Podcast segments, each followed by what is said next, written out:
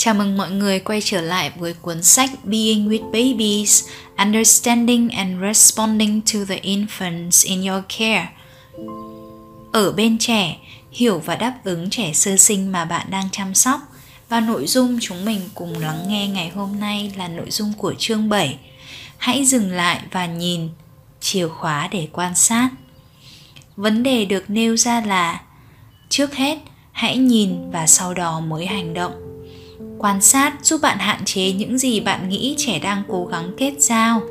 Rất dễ đưa ra giả thuyết không đúng đắn khi bạn không để bản thân có đủ thời gian nhìn nhận việc gì đang xảy ra.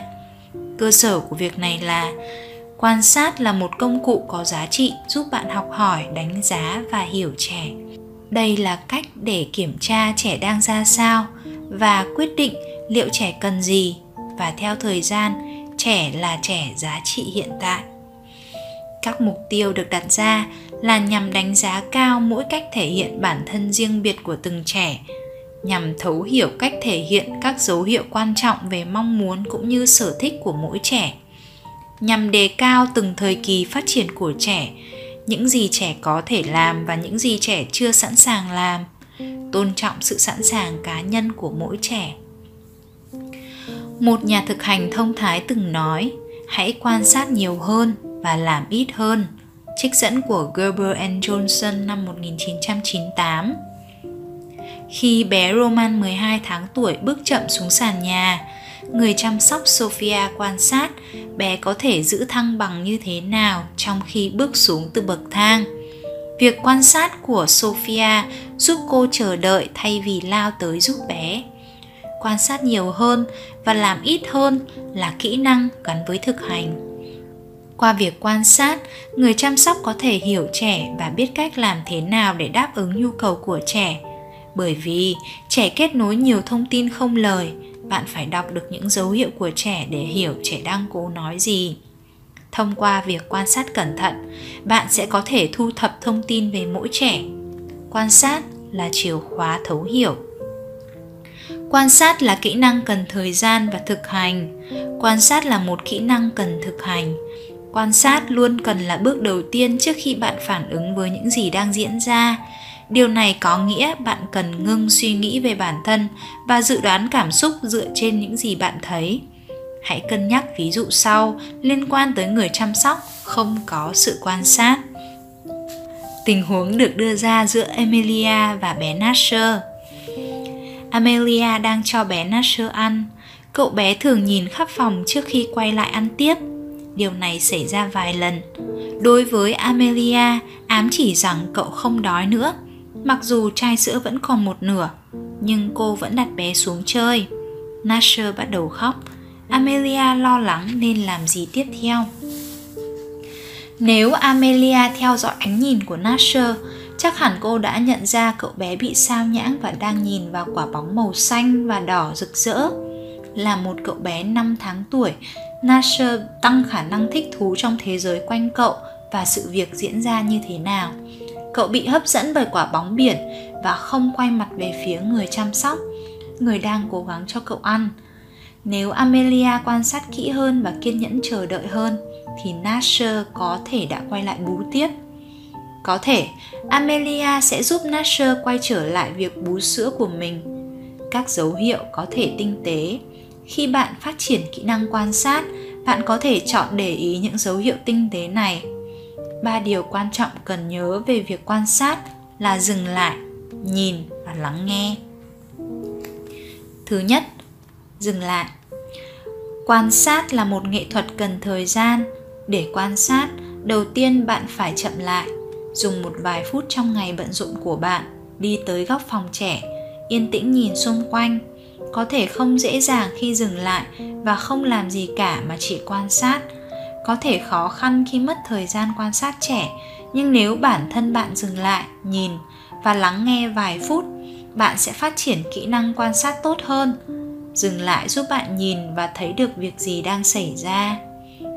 Trong một chuyến đi tham quan cho phụ huynh, giám đốc một chương trình dành cho trẻ sơ sinh đã diễn tả lại việc người trông trẻ ngồi và theo dõi trẻ như thế nào khi chúng chơi trên sàn nhà. Một phụ huynh hỏi, Tại sao cô ấy chỉ ngồi ở đó? Cô ấy không làm gì à? Giám đốc kiên nhẫn giải thích. Người chăm sóc trẻ đang quan sát các bé. Cô ấy là đôi mắt và đôi tai của trẻ. Sử dụng thông tin cô có được thông qua việc quan sát. Cô diễn giải trẻ đang cố gắng giao tiếp gì và giúp chúng khi chúng cần điều đó. Giám đốc giải thích. Điều quan trọng là các phụ huynh hiểu việc quan sát hàng ngày, giúp người chăm sóc hiểu và đáp lại nhu cầu của trẻ. Để hiểu được trẻ đang cố gắng giao tiếp gì, bạn phải dừng lại, nhìn và lắng nghe để tìm ra thông điệp của trẻ. Nhìn có nghĩa là thấy vật gì đó mà không phán xét hay phỏng đoán. Trẻ là những người quan sát tuyệt vời, có lẽ bởi vì chúng ít lo lắng. Để thành công trong việc quan sát, bạn cần thoải mái để suy nghĩ kỹ những việc không liên quan tới các nhiệm vụ. Hít một hơi thật sâu và thở hết ra. Hãy để những lo lắng trong cuộc sống của bạn ra đi trong hơi thở sâu lần thứ hai. Bây giờ, bạn đã sẵn sàng nhìn bé. Những bài tập sau sẽ giúp bạn phát triển sự an lạc cần thiết cho bạn ở đây và ngay bây giờ. Hãy cân nhắc những điều sau khi bạn quan sát trẻ. Thứ nhất, hãy chậm lại. Thứ hai, hãy giữ yên lặng và giữ bình tĩnh. Thứ ba, dừng mọi suy nghĩ lại. Thứ tư, quên bản thân đi. Thứ năm, sống cho hiện tại. Hãy quên quá khứ hay tương lai. Thứ sáu, hãy tới một khu vực yên tĩnh và dựa vào tường. Thứ bảy, chọn một trẻ và quan sát. Thứ 8, làm việc này hàng ngày trong 5 phút.